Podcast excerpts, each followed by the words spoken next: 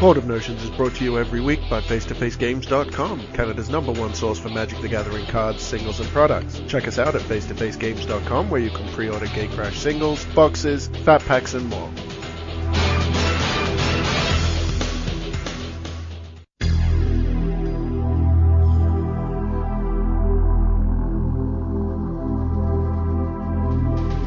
So has Daybreak Coronet dropped yet? After the spoiling of We Hate Hexproof card? What do you mean has it dropped? It's like a two cent card. Sell to oh, twenty. Oh my god. Seriously? What's that? On T- it's at twenty bucks on TC. Oh my god. How are they worth this? I don't understand what's going on here.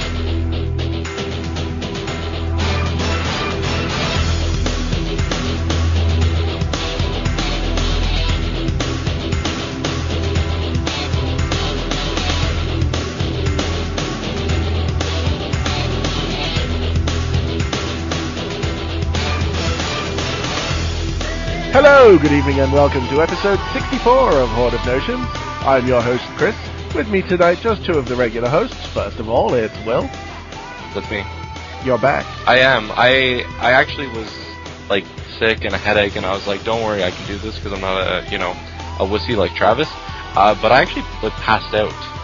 I like woke up and it was like 10:30, and I was like, "Why are there no messages on Facebook saying that like I should have been there?" So what you're trying to say is that you are a wuss. No, I That's just, like conscious through messing. I just didn't sleep. Pardon? What are you talking about? You're like, I can't be on the show, guys. I'm I'm on the couch and I and I have the sniffles and, and I need my three year old to come come below my nose. We also have Travis with us today. Hey kids, crack is whack. what? No roll tide? I look. I, I'm confident I- I- enough in our superiority. I, I, I admitted to Travis, uh, you know, on Moto, bef- way before the game, that I was pretty sure that Alabama was going to roll. The only thing I was did, wrong you about was, did refer to it as a game. Did you put the air quotes around it? well, they did play like there was football and there was two sides, so technically it was a game. It was a slaughter. Yeah. Was it a slaughter game? It was a slaughter game. Ah? See what I did there? And Yeah. I Notre Dame is gold and Alabama is red, so we're halfway there. Okay. and there were lots of black players. That works. You're allowed to say that. Yeah. I am allowed to You say can make that joke. I couldn't. I was waiting on you, Chris. okay. So what we're going to talk about this week is uh, the card that seems to be all the rage at the moment, and that's Ethereal Armor. It's winning Grand Prix, it's top fouring PTQs, it's everywhere. Uh, of course, it might have something to do with the fact that Geist of St. Traft and other cards are being played as well. Slip bogle. Slippery Bogle. But uh, Ethereal Armor is the one mainstay both in Modern and in Standard. So we're going to start with Grand Prix Atlantic City, which went down this past weekend. Won by, uh, who won that, Will? Sorry, I was... Uh, Uh, one of my good buddies, John Stern, won that. ah, right. Uh, who was uh, repping face-to-face games with the shirt? Yes, I was actually supposed to be there, but I uh, I was unable to make it because they rescheduled my laser eye surgery. So driving down there was not a good idea. No, probably not. Uh, John beat uh, perennial second place finisher Josh Utter-Leyton in the finals in the mirror match, both of them playing the Bant Auras deck. Uh, with former guest of the show, Brad Nelson, pulling in a top four finish and making it to the Pro Tour, which is awesome. Agreed. Back There's a- where he belongs. There's a few uh, differences between the decks, but otherwise uh, they're pretty similar. And what's odd is that like they didn't actually like it's two decks that like they came to completely on their own. Yeah, well, it had been like Michael Jacob was playing it on stream. It's been around in various incarnations since uh, Smitty's Hexblade deck, uh, way back when swords were still legal. Okay. Uh, I know a guy played it locally at FNM a few weeks ago uh, when I was playing the Bruna deck. Uh, he didn't have uh, some of the cards, but I know he had Geist and Rancor and Ethereal Armor. All right. I know. I know. Watching the uh, the top eight stream that uh, Marshall and uh, Nate were joking about it. That uh, these guys basically were decided to build random decks uh, before uh, before Christmas just for their cr- fun Christmas streams, and it turns Yeah. out they're in the top eight. Basically, they took Geist of Saint Traft and some draft leavings. yeah. Well, Pretty much. that and also between uh, Brad's deck, Na- Marshall. I think Marshall said it was him who said. I thought Brad was just punking us. I didn't think this was an actual deck. So what we're going to talk about is basically how we can combat these decks, both in standard and in modern. Uh, since standard is on uh, is the one that most people play, we'll start with that. But modern being the PTQ format right now, I think we'll go a bit more in depth on the modern deck uh, to make you happy, Travis. Yay! Never make that noise again. Yay! Okay, so uh, John Stern's list: four Avacyn's Pilgrim, four Geist of Saint Traft, four Invisible Stalker, three Silverblade Paladin, four Abundant Growth, four Ethereal Armor, two Increasing Savagery, four Rancor, four Selesnya Charm, four Spectral Flight, three Cavern of Souls, four Forest, one Glacial Fortress, four Hallowed Fountain, four Hinterland Harbor, one Island, two Sun Petal Grove, and four Temple Garden. Man, this deck really is just make a dude and get there. Yeah. The difference is then with um, Wrapter's deck. He had two Fencing Ace and four Silverblade Paladin in the main. He had four Abundant Growth, two Curiosity, four Ethereal Armor, two Increasing Savagery, four Rancor, four Spectral Flight, two Cavern of Souls, four Forest, one Glacial Fortress, four Hallowed Fountain, four Hinterland Harbor, one Island, two Sun Petal, and four Temple Garden. So the main difference is then the Selesnya charms in John's deck Yeah. And the fencing aces in Wrapter's. and uh, Wrapter also has Curiosity. Yeah, which he said he would take out if he could build it again. It seems, I mean, it looks like the Selesnya Charm should have been put Stern at a disadvantage, right? He Well, probably no he in- In the in the finals. Actually, in the mirror, it, uh, it won him the game because he used a charm on. Um, uh, Josh uh, used a s- increasing savagery on a Silverblade Paladin, so Ah. he used the Selesnya charm, and it actually just won him the game because Josh had nothing else. It can also be a creature in a pinch, right? Like especially in this matchup when neither player has any removal, you can just make yourself a two-two knight and go to town. I think the other thing is most of the time it'll be like you'll be looking for the trample as well, which is Yeah. So between uh, Rancor and between that, you have two sources that give trample. Which is really good with Silverblade. Yeah, the uh, the double strike and the the whole uh, pump uh, getting bigger uh, definitely helps out.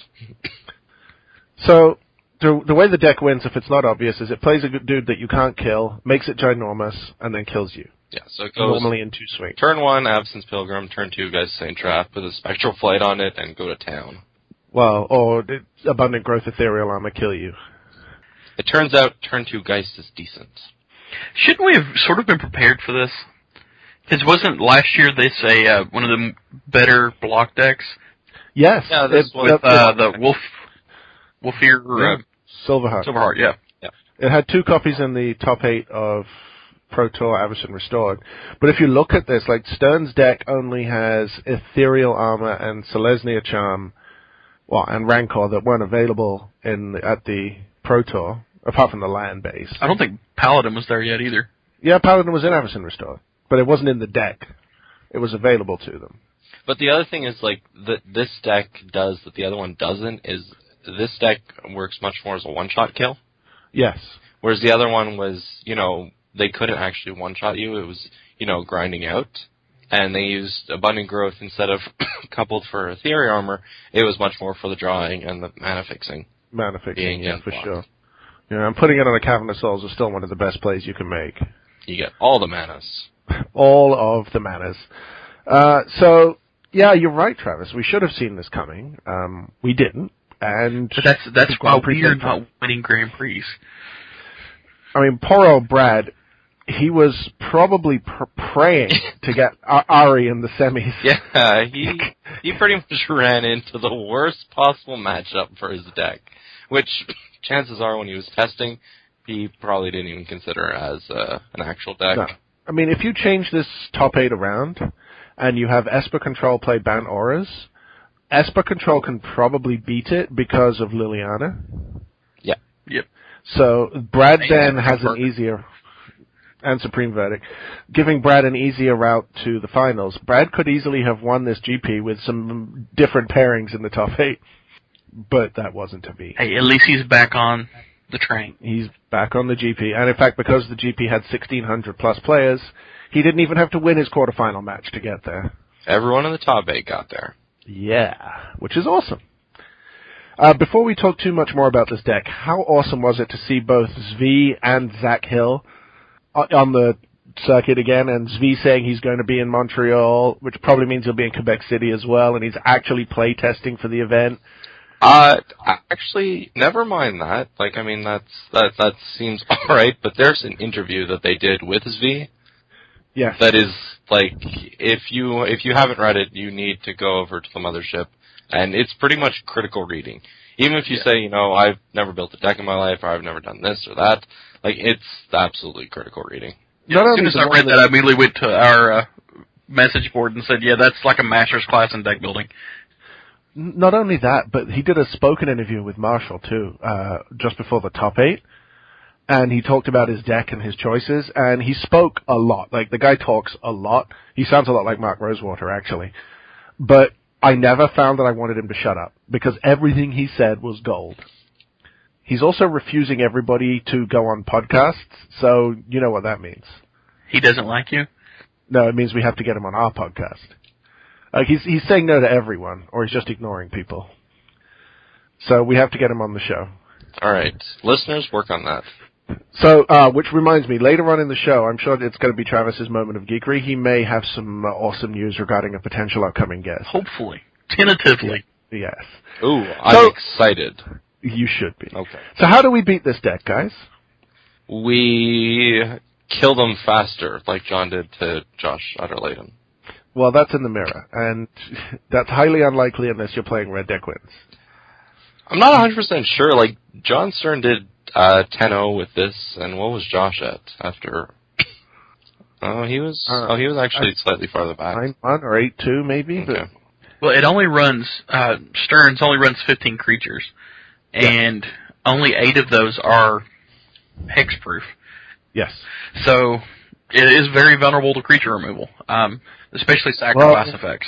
Tribute to Okay. Hunger, Liliana. Well, but here's the thing, right? Because Esper, one of the things uh, Chris had mentioned Esper, and he mentioned it, you know, but they didn't run into Supreme Verdicts. Well, with the Esper, if you go Supreme Verdict and follow it up with uh, Curse of Death's Hold, he's pretty much screwed. I mean, he could play. Uh, he has a few plays, but you take out half of his creature base. Or even Liliana. Liliana to to a lesser extent, right? Because like if you if you get the the mana dork for like say the turn to uh, Geist, then you know Liliana is not as effective. No, but you can target the turn two guys with a tragic slip. Yeah, that's that's not terribly worrying. It's the the problem is the stuff that they put the auras on, right? Yeah, which is why I mean, just you know, if you're able to supreme verdict everything away, then it makes things slightly easier. Or Terminus. Absolutely. Or terminus. I'm surprised there was no like sit there and do nothing all day decks in this top eight. No, that's true. The the bank control decks seem to have disappeared. Mainly, be, I mean, Finkel was playing it, and uh, he put on a masterclass on camera uh, the couple of times I saw him play. Once against Max Tietze, and once against uh, somebody else. I forget who it was, but he just completely dominated the match. With once he got Alchemist Refuge out, it was just funny to watch. That man is just ridiculously good at Magic. It's like he's the best of all time or something. You know, right? I can't imagine. So yeah, Liliana, tribute to hunger. Um, maybe like a turn three or a turn four desecration demon wouldn't be too bad either. I mean, if you can, if you think you can race them, but if they get like a uh, heavy pilgrim draw, they're going to race you fairly well. Yeah, that's true. Although you do also have in that deck things like mutilate, which will take out your geists and your uh, invisible stalkers. So that's uh, that's something worth considering. I know Flores has been playing a sort of mono black splash red deck that runs Liliana, Sta- Staff of Nin, Vampire, Nighthawk. Vampire Nighthawk seems really good against this deck too because it blocks everything except Stalker and kills it. The Nightshade Peddler deck probably wouldn't be that bad if you could find a way to give something first strike. Well, I that mean, touching first strike would probably wreck this deck pretty hard. the key is a flyer. You need flyers. Because of Spectral Flight, right? Like Spectral Flight is what kills you, because anything can block a Geist. But they put Spectral Flight on it, or they put Ethereal Armor on it. So yeah, you need either first strike and death touch or flying and first strike, which is like so. Vampire Nighthawk's pretty sweet as long as they don't give it first strike. I'm trying to think of flyers with first strike in the format without having to go to. Uh, wait a second, there's Archwing Dragons and Ari Lax's mono red sideboard. Yep. Although he said he didn't like him in that. I call Never it mind. shenanigans. Never mind that. There's a Frostburn weird. That's awesome. That's actually tech for the mirror. If they go turn two Ash Zealot, you go turn two Frostburn Weird, they're just never getting through that thing. No, there's You um, what was his tech for the other tech for the mirror? The uh, the Mountain Walk enchantment.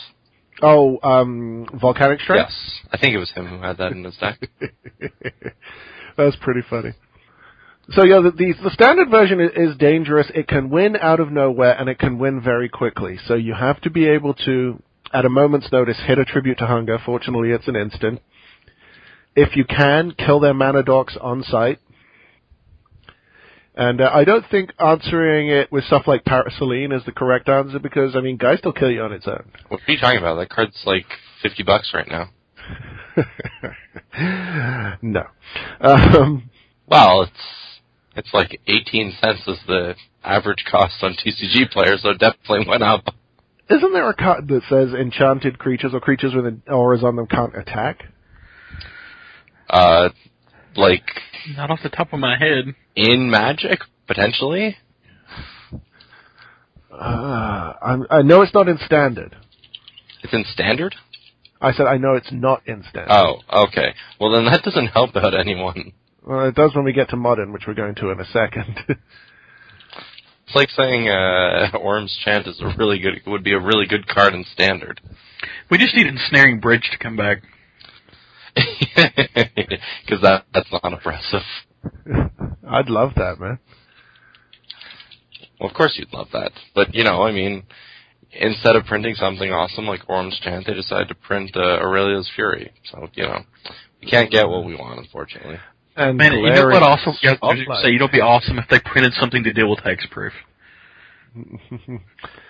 yeah, about that. So is that card an answer?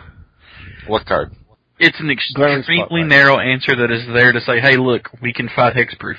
That's not an answer. It's a complete, like, no one should have that card anywhere. Unless there's a specifically hexproof deck, and it's like 80% of the metagame. Now, on the other hand, if you want to give stuff unblockable, then by all means, go right ahead. yeah, that's that's what Sam Black was saying. People are reading that card backwards. Actually, speaking of which, uh, speaking of that card, uh, we need to apologize to Aaron. We're sorry that Travis is a troll. We still want you on the show. Hey, I just it, it was a fair tweet. you were just being a troll. Admit it. Some of the things I said may have been a little over the line, especially quoting the reparations flavor text might have been a little bit much, but I didn't read that. Actually, what was dis- most disappointing about that card is uh, I saw LSV's tweet that says like, "Oh, that's some awesome flavor," and I was like, "Oh, sweet, it has flavor text." Then I went back to see it, and I was like, "LSV lied to me." Yeah, well, see now if it, why didn't it remove abilities other than just hexproof? That would have made it. I mean, if you put a glaring spotlight on something, I could see it. Uh, I mean, even Shroud. Why does Shroud still work in hexproof? Does it? Because Shroud doesn't exist anymore. You're going way too off topic. Like way too off topic. Like Lansdale off topic. oh, screw you Them guys. fighting words, boy. I don't know. Like, can't you just play creatures? I mean, the biggest problem with this deck, right, was that Brad's deck had a whole bunch of creatures that targeted other creatures, which doesn't work. Mhm. And then in the mirror, they like neither one had removal outside of Selesnya Charm or their own Geist of Saint Traft. So you're saying this deck isn't going to be a real thing? It's standard, right? Like Omnidor with Thragtusk and Nicol Bolas is a real thing. Like I, I Oh, think this deck is completely is quite is quite competitive. Uh, the only problem with it really is that like I think it runs the problem that for uh, when you start playing decks that just kind of pile creatures into play, Mhm. uh, you'll run into trouble. Which, like, I mean, piling creatures into play isn't necessarily a top tier strategy, but uh, you'll certainly have to run into it through the course of a tournament. See, but what's really that different from playing, you know, two to three cards to sneak in an Emrakul versus playing two to three cards to build your own demon creature, Oh. slippery bogle, Oh, there's a, there's actually a really simple way. There's this uh, there's this line on Emrakul. I don't know if you've ever seen it. It's actually one word and a number. It says Annihilator, and then there's a six next to it. That's why Emrakul could be a one-one, but if not for that, Annihilator and six. Yeah. So the, the card I was thinking of is Song of Serenity, and it was in Stronghold and hasn't been reprinted, so never mind. Song of Serenity. Creatures that are enchanted can't attack or block.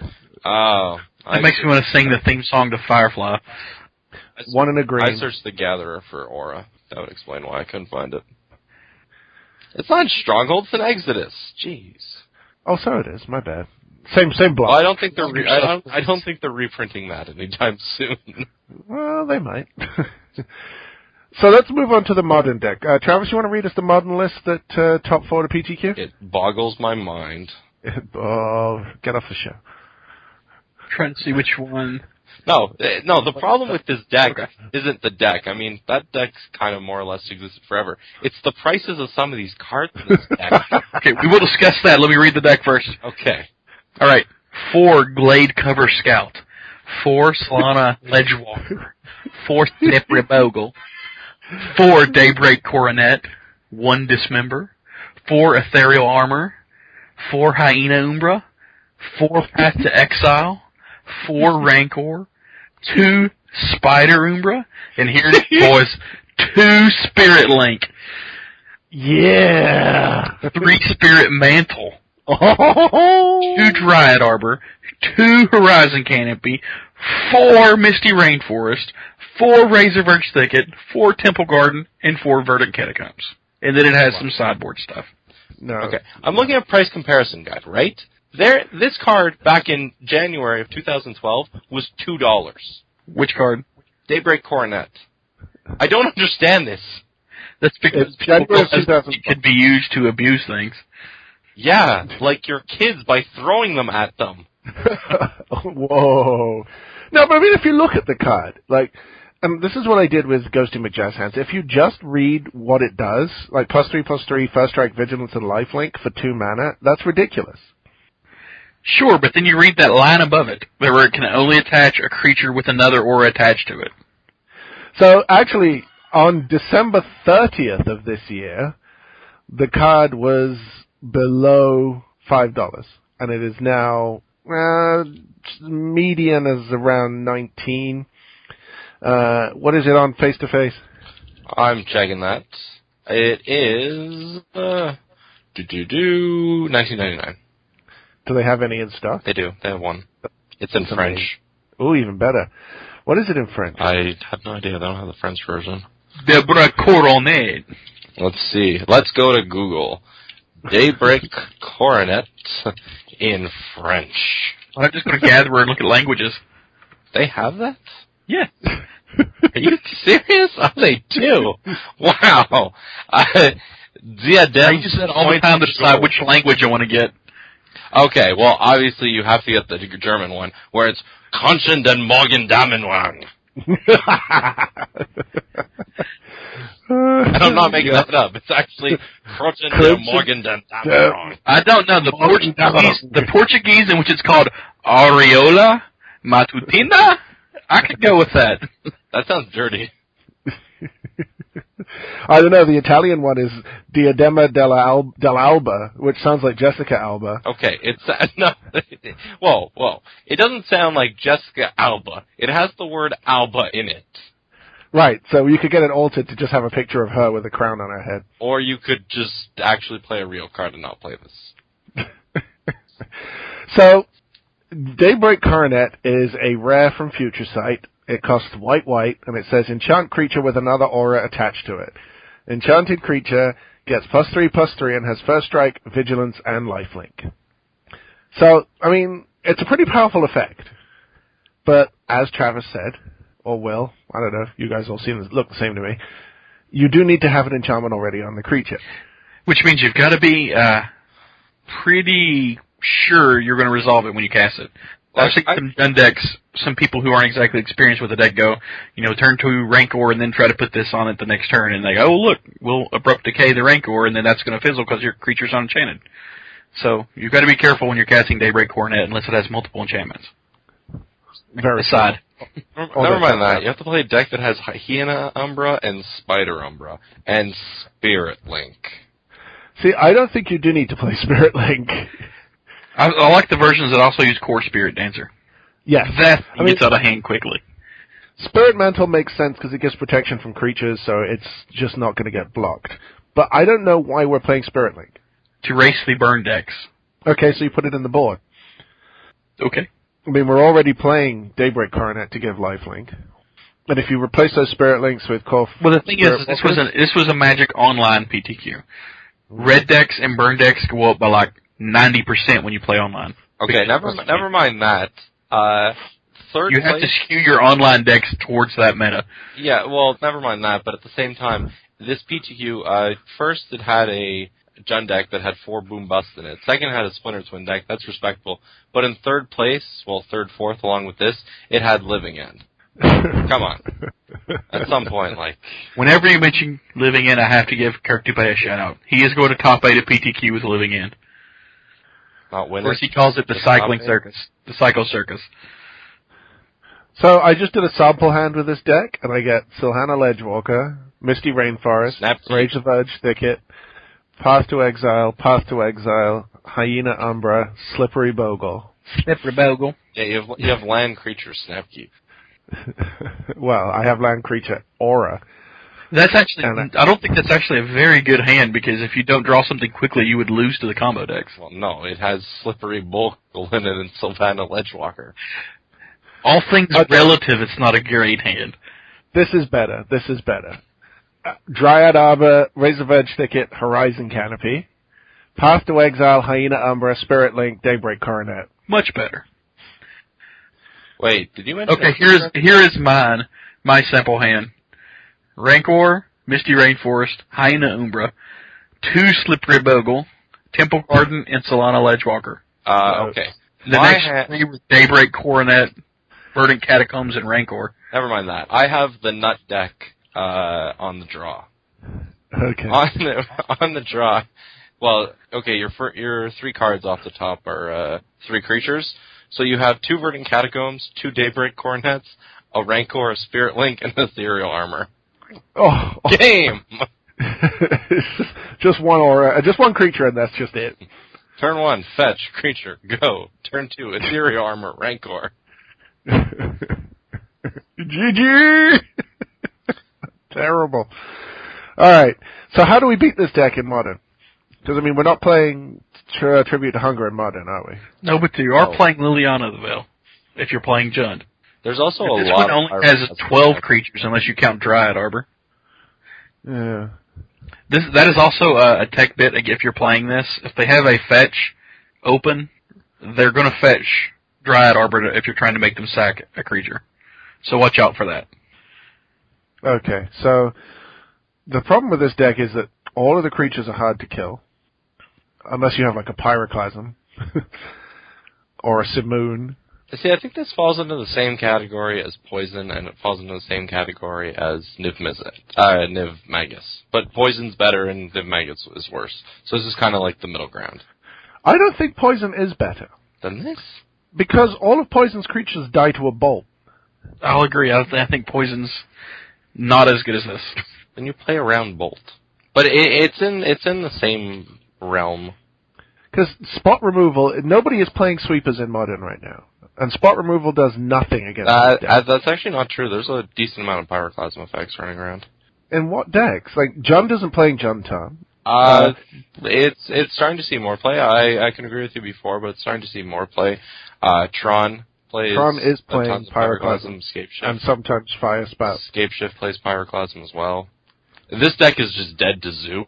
Or uh, sorry, Zoo is just dead to this deck. Like Yeah. I am. I don't know what the win percentage is, but it's probably zero point zero. Notre Notre Dame had a better chance of winning against Alabama than Zoo has against this deck. I, I don't I don't know that Affinity can kill this fast enough either. Sure. If it doesn't get Lifelink, Affinity may be able to. Well, Affinity has Lifelink too, right? And flying Lifelink at that. Uh, Storm, Yeah, Storm should Yes. probably. I mean, well, destroy some of the that. cards, some of the cards that you really can you take advantage, uh, use to take advantage of this are things like Spellskite. Spellskite gives this deck lots of problems. Uh, Spellskite is useless against Daybreak Coronet, though. Yeah, but you can get the other stuff. True. not if you get the first cre- first creature enchantment with Spellskite. Okay, if you get the first enchantment and they play Daybreak Coronet, they're stupid. Herp derp, let's make you. That's what I'm saying. You get it turn. T- if you're on the play, you get it turn two. Then you turn two Spellskite. Then unless they draw a path, they're pretty much boned. Oh wait, I just figured this out. If the other enchantment leaves while Daybreak Coronet is enchanting it, then Coronet leaves as well. Correct. Golgari Charm. That's good. Uh, Actually, I I think you'll you'll see an increase in Nature's Claim played as well. Engineered Golgari- explosives. Golgari Charm is doubly useful because the minus one minus one takes out all of its creatures. Yeah, that too. That's probably a better use of it. Engineered explosives. Mm, a lot of the stuff costs two. There's actually another card that like completely shuts this deck down, which is seeing more and more play. What's that? Chalice of the Void. Yeah, Chalice set to one and you're in trouble. Although they can just go Ledgewalker, Spirit Mantle, Daybreak Coronet, kill you. Right, but it certainly slows them down. At least Yeah, absolutely it does, for sure. Uh, but that's not seeing main deck play right now, right? Oh, it's in the board. Yeah. I would like to try uh, another card I've been just been considering for modern in general: Crime Punishment. The punishment side can either you know one or two. You can take off the enchantments that are enchanting it, or take the creature down if it doesn't have an Umbra. I've actually seen that played uh, before. At the I have la- too, but it's just not. It's kind of under the radar at the moment. That's green, white, black, right? Yeah. Yeah, I've I've uh, looked at that card several times and thought it should be playable in something. What happens if, uh, since you're a judge, Chris, if I cast Uh, yeah. punishment for one and they have a hyena Umbra on their one drop? That's a very good question. I stumped Lansdale. Because it says, uh, well, at least for Bear Umbra, I think it is. Uh, if a spell or ability such as Planar Cleansing would destroy both an aura with Totem Armor and the permanent's enchanting at the same time, Totem's Armor effect will save the enchanted permanent from being destroyed. Yes. Okay. That's what I thought. That that is what I said, right? Yes. Okay. Potentially. Let's make sure. Let's, let's is go what I with thought. yes. Okay. So yeah, it will save the creature. Stupid Rise of the Eldrazi. Still wouldn't be horrible against it though. You could Well, no, you're going to get rid of the the enchantments attached to it that have an equal cost, or the I just wish it said X or less. Yeah, but then it would be unbelievably awesome because it would be a uh, Pernicious Deed Deed. variant. That they can't disenchant. Well, I guess what you need against this is you need a Glissa. yeah, because there's nothing here to give first strike, right? I mean, give flying. All of the enchantments. Well, I mean, Spirit Mantle still just walks straight past Glissa and waves on the way. I don't think it waves. Okay. No, I don't. Th- I don't think uh, Boggles are able to wave. Oh, that's disappointing. The Boggles creature type is Beast. I would have hoped it was Boggle. I mean, I would have hoped if it was. thought a slippery bogle was anything but a beast. Sorry, Bogle. Oh, it's a Bogle. Yes, indeed. So we've come up with a few different ways to beat this up. I'd have to run Jund against it. Like I've run Tron against this a whole lot of times, and Tron just wins. Mostly because Wurmcoil Engine is a really good card. Uh, the geniuses who came up with that. It is fairly good, especially when you can pump it out turn three. On the other hand, though, there's another card I want to talk about this in that. Why is Aethersworn Canonist a ten dollar card? Because it stone cold bricks the uh, storm decks. But they have bolts or echoing truths. Yeah, but th- that's a four of. They have to draw. There's absolutely no way they could win. But you have a two of. Like I understand in a pod deck. I don't understand why it's t- ten bucks. Well, in this one, if they play it, they can equip it and put it outside of bolt range. Right. But e- regardless, it's still ten bucks. Yep, nine fifty. uh, I'm not sure. It, I mean, shards. It wasn't exactly a small printed set. It's not seeing main deck play as a four of in anything. I suppose that's why it's only ten and not fifty. Wow. You think that's bad? Look at the card under it. Leyline of Sanctity, nine bucks. Yep. That's yeah. I just picked up a Japanese one. Yeah, I've traded in s- away so many of those. It's unreal. They just Apparently, like just we're dumb for doing so. Well, no, like it's just one of the best sideboard cards in Modern. Oh no, no, but like I I have like my playset of four, right? But it, it just like it's a card that seems to just ebb and flow in price. Well, yeah, because as different decks get better in Modern, that card will just get better or worse in the sideboard. I mean, it just stops Storm dead, unless they bring in uh, Empty the Warrens. Well, let me pose a question to you, gentlemen. Sure. All right, we've had a, a little bit of time now. Do you think Modern is going to succeed as a format? And if so, do you think these prices are going to explode by the mid middle of this PTQ season? I think it's starting to get better. I think the next round of bannings will be the tell-all. Which is what this month? Uh, it's when Gatecrash comes out. So the very end of this month, early next month. Yeah, first week of February is when they uh, announce the new bannings, and I think that will tell us if mod that will determine how successful modern is going to be going forward. Because there's a lot of people saying this needs to be banned, this needs to be unbanned. You need to do something about this. All right, I'll get I'll give it to you from my perspective because I already mentioned this to Chris. Uh, I basically decided and have started slowly but surely cashing out of Legacy. For the main reason is that one, I have a whole lot of money that's just kind of there, and I've never liked thinking of Magic in terms of money. But at the same time, it's just kind of I think I've played one big Legacy event in the last year, so it's just kind of I did the exact around. same thing. Well, so it's just kind of cards sitting around, and I actually showed up at the uh, the modern FNM, that uh, the first one that was run at my local uh, at the local store, and aside from the fact that I was playing Jund and I ran into four Tron decks, which by round oh, wow. four I was just like, really, you're kidding me, like. opponent's like, I understand. I was like, I'm sorry. I have nothing against you. I just like, I'd like to play against another deck. Yeah. Especially because what was funny was uh, for that uh, for that FNM, I believe we were 22, 20, 2022, and there were four Tron decks, and those were the only like multiples of decks. After that, like there were there was like one Affinity, one Jund, one Hate Bears deck. Like the list just went on of like ones, and then like there was a whole bunch of different uh, uh, variety. But I got stuck playing that deck, and I actually greatly enjoy playing Modern which is not something that's say necessarily always been the case in standard. And I think uh, there's a lot of people that at least there's a lot of room for say kind of finding new cards and working them together, like you know Daybreak Coronet and uh, Bogle enchantments. So I mm-hmm. think I, there's certainly going to be a price increase for say the more staples of the format, but there's a big enough card pool that there's certainly variety to be built in.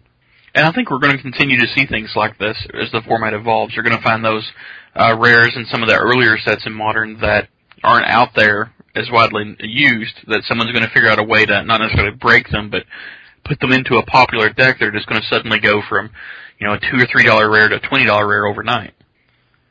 I mean, I think there's a lot of room for uh, diversity in decks in Modern. That's why I love the format. Well, I think we've seen a lot of that too. Like cards become popular in a certain deck and their price spikes like crazy and then it settles down as the metagame adjusts. Modern is still a new format. It's less than two years old, or it might just be around two years old. And we really haven't had enough time with all the bannings and unbannings and new sets for anything to really ex- establish itself as a perennial player except Jund. Which is why the cards in Jund have stayed at a high price but all the other decks have been good for a bit and fallen off, and good for a bit and fallen off, and the cards have spiked and fallen. Well, once the I, there's actually one point I want to disagree with you with. They haven't really fallen off. Like there's most of the decks that like kind of built, not really built a niche, but like came up, are still around and competitive. Like they've certainly evolved. But even something like last season, uh, the big, I think breakout star would have been Red Green Tron Yep. Which yep. these cards, it's not like these cards, you know, came out all of a sudden out of the gate uh, in Innistrad or even in uh, Scars. These were cards that were around before, but someone was just like, "Hey, wait a second, I got an idea." And I mean, Red Green Tron has stuck around, and it's not going anywhere. Sure, but that's nowhere near as expensive as Jund. No, I and and I agree, but I mean the other problem with Jund, right, is the fact that it's really kind of taking all the good cards and sticking them together. Although I wouldn't be surprised if the next iteration of Jund doesn't play Tarmogoyf. Uh, with the popularity of Deathrite Shaman, I could see that. When I was okay. playing a variant of it, I was taking it out and the side when I ran into mirror matches. All right. I gotta disagree with you. because I've heard the same argument in Legacy, and Tarmogoyf is still there, and it's always going to be there.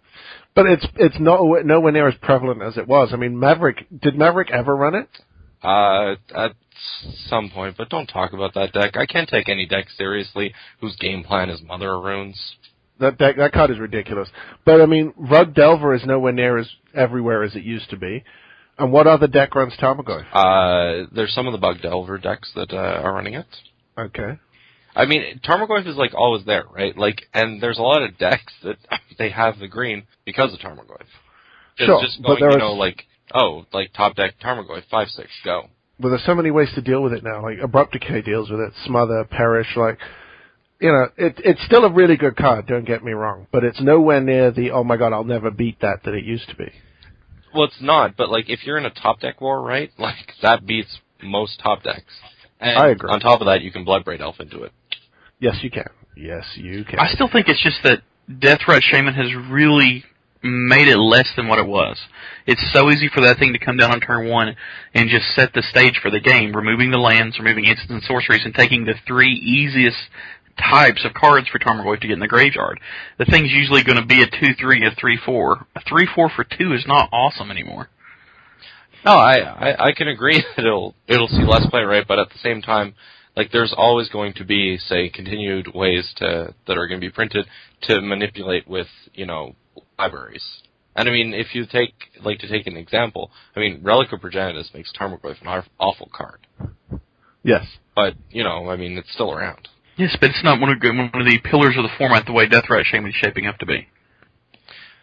No, I agree, but like if you get an artifact in there, I mean, if ever if if if Relic of Progenitus was being run as much as Deathrite Shaman is, Tarmogoyf wouldn't be a card. It would be a, a sideboard at best. I can agree, but the other thing is that most of the decks that are running Deathrite Shaman have that Tarmogoyf sitting right next to it, right? So you can selectively pick and choose what you want. Right, which is why I said I cited it out in the mirror. But I'm thinking the day may come when Oh no, I, agreed. Like there, there are certain matchups uh, when I'm playing Jund that I'll sideboard out Tarmogoyf. So there may is be uh, future interactions of Jund that can find something better on turn two than Tarmogoyf, like Lotus Cobra. I actually kind of like Vinelasher Kudzu right now. It, that card's not horrible. I've, I've played it quite a bit. It's, it's not really a good late game though. Yeah, you don't want it late game, but uh, t- as a turn two play, especially if you go turn one fetch, Deathrite Shaman, turn two exile your fetch, uh, Vinelasher Kudzu, play a fetch. Yeah, that's that's really good. All right, but I mean, like so's Quirion Dryad, right? Uh, Quirion Dryad, yeah, it is. What do you think of Quirion Dryad with uh, Simic coming up? Don't want to This, I I really like it. Actually, I, I I've been uh, looking at a possible deck with it. Okay. The only possible deck is the one where you make infinite tokens or some variety of tokens, and then like let's say using the uh, Boros Battalion thing, whatever it is, or Legion thing. I can't remember what the token generator is, and then you play Biomass Mutation for infinite. Yeah.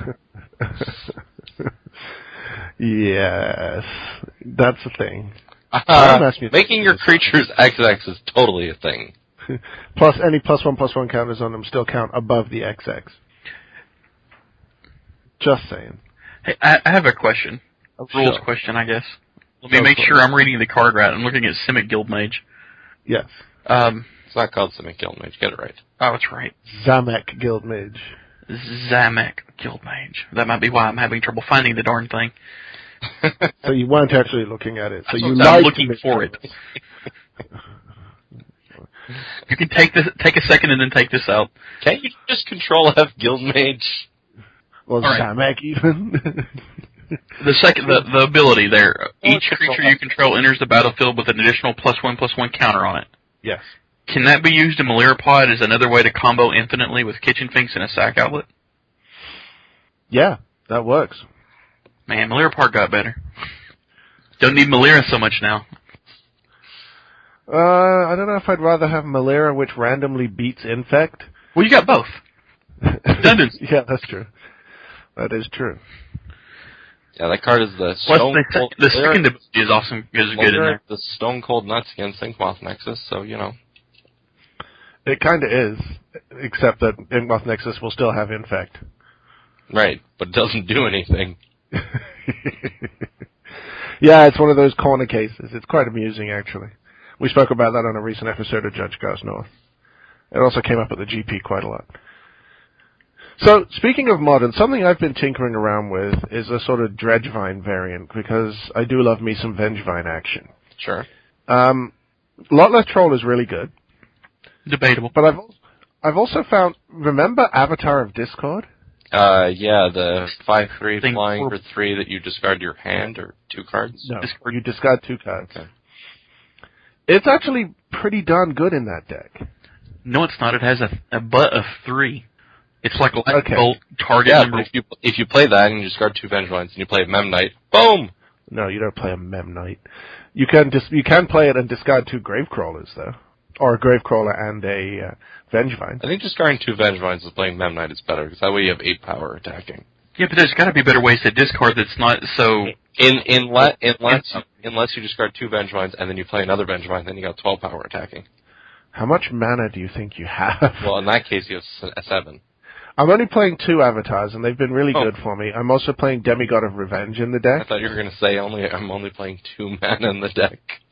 I was like, that's No. probably where your deck's going wrong.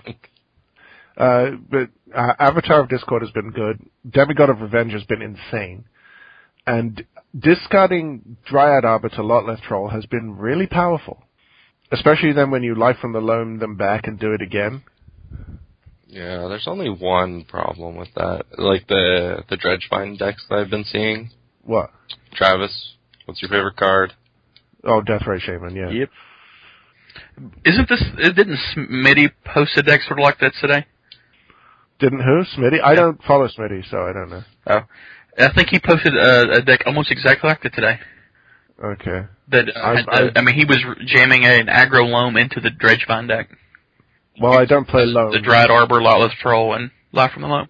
I, I play loam, but I don't play uh, Seismic Assault or Countryside Crusher. Oh, for that uh instance, please no one play aggro loam. There's one guy that showed up with it at the Modern FNM, and he was always the one we were waiting after. It's such a fun deck, though. I play it online. I don't think you understand what the words fun, what the word fun means. I do play Turbo Fog. I know what fun means. No, no, it's it's not the same thing. Turbo fun Fog, is when the game ends and your opponent has broken blood vessels in their eyes. uh, I, Yeah, I used well- to disagree. well, for Turbo Fog that's fine, but for Aggro Loam, uh, everyone else in the tournament has broken blood vessels in their eyes. That's less fun because then they get slightly more stabby and murdery. Speaking of which, where's Adina? I was just gonna say that. Um, Adina, I don't know. If she probably at work. No, the deck is fun. I've had I've had uh, good success with it. I've been able to beat Storm a couple of times, but that was more by luck, I think, than anything else. It's pretty much how you beat Storm. But I've been I've been able to beat Affinity with it too because it can just block all day. Can it block flyers all day? Well, it does have some flyers. I have birds in there, and I have the Avatar of Discord, and plus you have Abrupt Decay to take out their flyers. So, know, it, the deck is good. I don't think it's great, but it's good, and it's worth looking into. I think the graveyard is still largely unexplored in modern. I think there's still a lot of. Uh, you're not seeing a lot of dedicated graveyard hate. The Jund decks are sometimes running Rakdos Charm, which is a pain in the the patoot. Um, but between the Dredgevine possibilities, the Loam possibilities, uh, there's some decks that are running um, discarding Emrakul and then uh, Goryo's Vengeance getting it back. There, Yeah, there's a lot of really good graveyard synergies still unexplored in modern, and it may be a good time for those while the hate's down. I don't know how long the hate will be down. Is the only problem. Especially since next block they're going to print Delve. I'm talking You to hush. you Hope. Wizards. Yeah, let's have Tombstalker. I mean, wait, let's not. Why? I like Delve. What's wrong with Tombstalker? Because I don't like that card. It's not played anywhere though. Uh, no, it used to be played in Team America. That it was. That was a fun deck. Turn two, single you. Haha. Turn three, single you. Haha. Turn four, sinkhole you, Hymn to Tourach you. Mm. Oh, actually, speaking of which, uh, on uh, I was listening to the most recent uh, A Team uh, today at work, and uh, Jay Bush came up with the greatest idea for a card ever for uh, for Gate Crash. And I know you're not gonna believe me, Chris, but regardless, uh, he proposed Rain of Tears with Cipher on it. Yes. No. Yes. Oh yeah, I want that so bad. Because that going would be turn two awful. Invisible Stalker, turn three that is not the most broken play in the world. oh, give me That, some of that would have people ready to just straight up cut people. Like straight up, you have one out to that. It was that you were on the play, and that you're able to have with your one left land left in play is able to hit a terminus. That's your one out. oh man, that's brilliant. Or you know, you go, you have one land left to play, you top deck a land, and you have Cyclonic Rift in your hand. That too, but No, that doesn't work. But, but even Uh, then, right? Like if you're going turn three, uh, the Rain of Tears, right? You hit one of their lands and then cipher it onto the Invisible Stalker and hit two another one of their lands. Terrible. Uh, so here's an interesting theoretical. Sorcery, draw a card, cipher spell. So how much would you, how much would a land destruction spell have to cost before they could print it with Cipher? Isn't there one? Doesn't it cost six? Five or s- No. Yes, it has to be a lot. The six one is like smallpox, I think, isn't it? Well, we'll talk about that next week on our uh, on our Gate Crash show. But It would have to cost. I think it'd have to cost. have to I cost have to cost close like half their player base. No, No, like, I think for five it would still be played. No, I think yeah, it'd probably have to cost six. Because I mean, destroy the evidence is five, and uh, into the mire, into the mire, I think it was for Innistrad. That was also five. More of the Maya, you mean? Wildemire. yeah, Okay, yeah. that was five, and like those are bad black land destruction spells. So I think for a good one, you'd have to cost it one more at least. I agree. All right, so have we finished talking about this Bogle deck? Like, do, is it going to be good? Like, is it going to stay a deck? It's it's better than people give it credit for. If you're not prepared to play it, you're probably going to lose. It's it's not bad. I could see it being uh, tier 1.5 at least for the duration. Well, the thing is, it's changing the way people are sideboarding. It's changing the way people are building their decks, and that means it's good. It must be powerful, otherwise people wouldn't be doing that. But it's not easy to efficiently hate this out because the cards that beat it are not cards that are seeing modern play right now, for the most part. I think it kind of falls into the like the this season's one trick pony deck. I guess last Yeah. season would be like it would have been uh it would have been Infect that was like the one trick pony deck. Or Soul Sisters. Although that thing's kind of been enduring. But Soul Sisters hasn't really been a player and since modern has been a deck. Like it's never been anywhere near, right? It's always been tier 2 to tier 2 with ability to be tier 1 giving the metagame. Because it can give Jund fits. Nah. Uh, Well, no, actually, I've played it against Jund, and their hand disruption makes it really difficult. So, I don't know, Soul Sisters, it also loses hardcore to Tron, because Tron just doesn't care. Yep. So you lose to, you lose to the bet, to the most prevalent deck in the format, and you lose to the deck that beats the most prevalent deck in the format. Seems like a deck I don't want to play. Is Tron the best matchup for Jund, or the worst matchup for Jund in the format? Mm, no, eggs is. Ugh. I'm not sure. Speaking of which, I just got the shipment of cards I need to complete my eggs deck from face to face. So I will be playing that at our next modern FNM, which is this week. Sorry guys. Yeah, all the people at Chris's Modern FNM, we're sorry for you. Hopefully he just won't know how to play the deck by then. well, considering I have been playing it since GP Columbus with proxies, I'm pretty sure I know how to play it by now. Okay, kids, Twinjas, go ahead and break his fingers upon entering the store. Keep him from shuffling this deck up. Yeah. Well, one of them plays Storm, and Storm can be half a turn faster than eggs. So. Alright, I think I found the nuts. What you do is you go turn one Bogle, then you go turn two double Blessing in the Nephilim. Uh, I love that card. So it's now a five-five. Seems good. Then you just kill him with like a Like Daybreak that- Coronet Why next not, turn. why not turn two double rank or turn three triple ethereal armor? Well, because if they have like a Tundra Wolves in play, then your dude dies. No, not with ethereal armor on. Oh no, but like before, so you can't attack in. you don't really you care. kill turn three. Um, what else is there? I'm pretty sure the nut is still turn one, Bogle, turn two, Rancor Ethereal Armor, turn three, Ethereal Armor, Ethereal Armor. Probably. That's one slippery bogle. God. Anyway, let's move on to a random moment of geekery. Will, Are, go! are, we, are we already at that? We are already. at Oh, that. okay. Travis, you go first. Uh, my random moment of geekery is again to remind people that uh, A Memory of Light is out, the concluding book in the Wheel of Time. No spoilers, I kill you. No spoilers. I was fortunate enough to go to a book signing with Brandon Sanderson, the author, and Oh, I did invite him. is. I did invite him onto the uh, Horde of Notions cast, and he gave me a tentative yes once his book tour is done. So it may be that in the future we are blessed with his appearance. That would be the most awesome thing to happen in podcasting ever.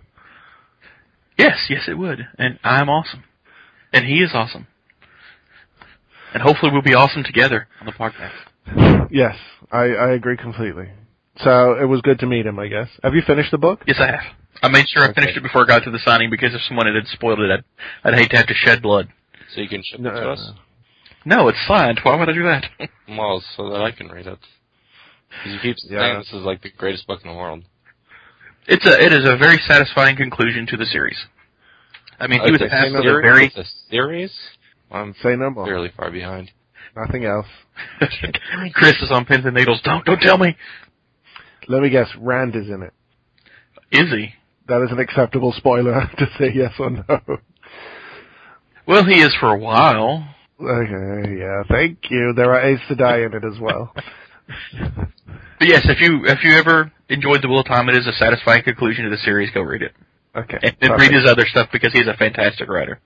Yes, he is. Mistborn Trilogy is awesome. Way of Kings is awesome. Alloy of Law is awesome. We need to get him to write some of the magic stuff. Oh, so good. Alright, well, m- moment of geek. No, we don't. There's one magic book. It's called The Brothers War, and we don't need anything else. Okay.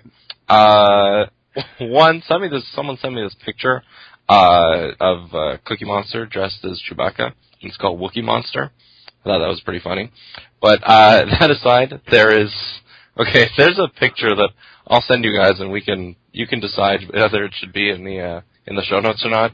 But I saw this and I just thought it was hysterical. But my true moment of geekery is, uh, there's this, uh, GIF that someone sent me of, uh, I don't know if you guys have seen it, but it's the horse mod in uh, Grand Theft Auto 4. Okay. Okay, apparently you guys haven't seen it. Good. Uh, this is hilarious. I'm just laughing at the lion. okay, so for people who obviously can't see it, uh, there's a book title that says, "Fun fact: Lions aren't very good climbers, but they can jump 36 feet." So there's a text that goes with it, and there's a picture of a lion 36 feet up in the air attacking a giraffe, which I just thought was hilarious because it should be they can leap 36 feet. no one can jump 36 feet in the air. That's You, terrifying. feel- you know, you got this tribe of Africans walking along the plains of the Serengeti, and they're like, ah, antelope. And all of a sudden, they just look up, and there's this friggin' pride of lions. it's like, ah! So the joke is that they don't jump 36 feet into the sky. Do you know how terrifying that would be? The human race wouldn't have survived because we'd all have heart attacks while still in Africa. ah! I mean, there's a card in Magic, isn't there? Pride of Lions. What's that one that's uh, blue and a white and makes flyers bigger? or something? It's like, ah! oh my god! and then if you guys click the link underneath, that's my actual random moment of geekery, which is uh, a link to the uh, the horse mod gift in Grand Theft Auto 4. Okay. I shall have to look at that. Oh, just Alright, so my moment of geekery is once again related to League of Legends, because I've started playing as Morgana, and she's actually, I'm not terrible with her. It was pretty good. yes, I was I'm enjoying. to see you actually came back. Came back to League of Legends. It had been a while since you've been away. I was like, what? He's on? That doesn't make any sense. I have still never played League of Legends. It's a good game. Um, it can suck you in. Well, I already have one addiction. I don't need another. Yeah, fair enough. It's like if Uh, you're hooked well- on meth, why didn't you just try crack? yeah. So you're not trying to make the Pro Tour then? Was Travis around for this reference? Apparently not. Oh, okay. You missed the reference wherein Chris can uh, edit this out. Sorry, listeners. But I compared FNM to uh, marijuana and uh, the Pro Tour to crack cocaine. So that's it for my moment of geekery. Just League of Legends again. That's it. You probably had Yeah. something else you forgot because we interrupted you, because that's what we do. Probably. We're like yeah. the awful children that, at the same time, are absolutely amazingly fantastic. At least, at least, at least, I, at least I am. Travis is probably sitting in the mud, chewing on his thumb. Oh, I know what it is. Uh-huh. At the end of this month, I'm going to um, a local concert where one of the bands is named the Cartridge Family, and they play rock versions of classic video games. Really looking forward to that. I'm Sounds confused. fun. Are you expecting us to mock you here or take you seriously? Well, it, there only there's also an Alice in Chains cover band and a Pantera cover band playing. I don't so like Alice in Chains. I, I don't mind her in chains. I prefer her in handcuffs. Boom, boom. Funny story. It can't be told in this cast, but funny story. Okay. No, it can't be told in the cast, but it's a funny story that, I'm, that I am aware of. But I guess you'll be telling it afterwards. Uh, we'll see. So before we move to shoutouts, Will, you said you had that announcement to make. Uh, yeah, it's uh, just letting you guys know with Gatecrash right around the corner, our sponsors, uh, FaceToFaceGames.com. Uh, every as soon as uh, well, I I don't want to say as soon, pretty much like an hour or two right after a spoiler comes up. Uh, the card is up on their site to pre-order. So if you go to FaceToFaceGames.com, you can pre-order all of their cards, uh, all of the cards coming up, and in fact, most of them are less expensive than uh, on the bigger sites. So you know, go check it out. You can certainly save some money there, and you can uh, guarantee to have your uh, your Gatecrash cards uh, when the set's released. And at the uh, at the same time, there's a uh, there's a PTQ on uh, the 19th, September 19th? on September January. uh, January 19th. That's coming up actually as of uh, this Saturday. So I'm not sure when the cast will go up, but uh, they're also running uh, a Facebook campaign. So and uh, a Twitter campaign. So what you guys can do is you can go out, uh, go look them up It, on Twitter. It's at Face to Face Games. Uh, on Facebook, they have the Face to Face Games, um, I guess, uh, store page. And what they're going to do is from now until uh, I believe it's the end of the modern season. It may be the end of March. I'm not 100% sure on what the end date is. Uh, each day they're going to have either a promotion of the day, so cards, singles that are in stock, or supplies that'll be uh, discounted, as well as they'll have uh, contests where they're actually going to be giving away free cards. So if you go uh, check them out on Facebook, uh, join the group, uh, like them, follow them on Twitter, you'll be able to uh, keep up to date with all the uh, all the going ons with uh, face-to-face games, and uh, you'll be able to score yourself some uh, cool stuff if you participate. Hopefully. All right. Awesome. Yeah, lots of good stuff happening with Face to Face. Uh, Got a recent order from them. I've got a whole bunch of shock duals coming from them as soon as Gatecrash hits. Uh, at good prices. I'm really excited. So, uh, Yep, I ordered Prime Speakers Zegana from her, and she's five bucks cheaper there than anywhere else I could find. yeah, I got a playset of Watery Graves and a playset of Breeding Pools heading my way. Because blue. Blows. Well, sure, but hey. It's awful. All right, It's the wind. The wind blows. Come on. let's do some shout-outs. Travis? Uh, shout out to. I'm only going to do one shout out to that. Shout out to my wife, wife plug. Aw. She po- she made a very sweet post today about today being the date we've been together for 12 years. So, shout out to the wife. It was- she- more like a plea for help, wasn't it? Yeah, it? she hasn't killed me yet, so. And she Uh, appreciates my squirrel fetish, No comment. even when I get the suit. She's secretly trapped in your basement, and you force her to like Alabama, right? She's not actually an Alabama, an Alabama fan. Are you kid? Do you ever see the pictures I post? She's like ten times the Alabama fan I am. She keeps telling me to say very mean things to you. Uh, so I'm sure she does. Most people do. That is most people's first reaction when You somehow got on her bad side, so if you manage to come to GP Louisville, she'll probably track you down and like brain you with a club. It's it's what happens when you're like me and you're perfect and you're awesome and you're lovable. And you're an LSU fan. Uh, I will not make any complaints for that. Although I will say one thing.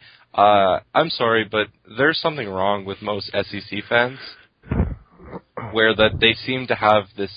They were who were cheering for Alabama. Like, no, they're your rivals. You cheer against them. That's why I don't like Notre Dame, but I don't want Alabama to win. So SEC fans, get it together. Cheer for your team, not the rest of the teams in the conference. How else is Kentucky ever going to cheer for a football championship? It doesn't matter. They have basketball championships. Oh no, wait, not this year. Uh, down year, I will admit that. That's what happens when Calipari doesn't cheat. Moving on along to my shout outs, for the love of God. Uh, you Uh, can call me William, but you know, regardless, proceed. Uh, I want to give a shout out to Estrus, who runs the Deck Tease podcast. She did an interview with me this week on judging and the Judge program. It was great fun. It's up now. You can find it on iTunes. Uh, episode 26, I believe it was. Uh, it was uh, really good. Had a good time with that. Uh, give a shout out as well to all of our listeners, especially Revised Angel. Good old Heather said she, we were in her rotation and recommended us to a lot of people, and she's got a lot of followers, so that was uh, Cool, thanks for that was good to see. Yeah, and she's really funny on uh, Planeswalker Asylum as well. So give those guys a listen. There's a random shout out. And uh, that's all I've got because nobody else deserves one, except you guys and Scotty Mac because Scotty Mac's awesome. Scotty is awesome. So, anybody got any final Uh, thoughts? yeah, you didn't ask me for my shoutouts. Jeez. Well, you don't count. Go The ahead. What's your shout out? worst. A, The shout, a worst. shout out to Ray Lewis. The last ride continues. We beat Denver. Uh, a shout out to, since I wasn't on last cast, a shout out to AJ Ozanich. Ozanich? Oh, Yeah. oh, that's how it's pronounced. Because this guy was nice enough to write us an email after we had, uh, you guys had talked about his deck on the cast, and he thanked everyone except Will. Thank you all except Will. So shout out. I appreciate the fact that you made the effort to single me out. It means I'm more important than the rest of them. yeah, except you're not. Also, um, what's our email address? It's hortonotions at No, hosts at hordeofnotions.com. Okay, which is uh, an important point because uh, you know we we've been getting a decent amount of feedback lately, or at least emails lately, especially after the fact that we actually read emails on the air, and uh, the fact that uh, you know I get it through uh, my iPhone stream, right? So I don't actually see what the webs uh, what the website is, or sorry, the email is. So I, I thought it was important that we just say that out loud on the show, so that if there are people that do want to send them in but get it through the iPhone stream, uh, they know how to. Uh, so a shout out to that guy, and uh, I'm gonna. It's a simultaneous shout out to uh, Wizards of the Coast slash Joshua Lemish, because what happened was uh, so far. Gatecrash has been rather underwhelming. See, normally people like are like, "Oh my god, this stuff is insane," but that so far hasn't really happened. I think this set is being undervalued tremendously. Right. Well, I'm I'm all for that, right? Because normally I have to be the negative Nelly and be like, um, guys, th- these cards are actually awful, so you should just stop with this. And you know, so I get my Facebook wall is just you know constantly bombarded with stuff. So due to the fact that it's underwhelming, uh, Joshua Lemish hasn't been bombarding my Facebook wall and Facebook groups with a whole bunch of janky decks. So a shout out to Wizards for making a set where I don't get bombarded by Joshua Lemish. That's And a sh- terrible. Shout out to Joshua Lemish because he got engaged. So He did get engaged. Right. He actually found a woman dumb enough to say whoa, yes to him. Whoa, whoa. Hey, well, I mean, Uh, come on, Chris, you found this woman who was dumb enough to say yes to you. So, I did find a woman dumb enough to say yes to me. Alright. She doesn't exist though. Uh, but actually, uh, speaking of which, I won't say her name on the cast, but uh, to Joshua Lemish's now fiance, uh, a sympathy shout out to you. You know why. no comment. All right. So on that note, I think we should wrap this baby up. So for Will, for Travis, and for the absent Adina, this is Chris saying join us again next time for another exciting episode of Horde of Notion. slippery bogle.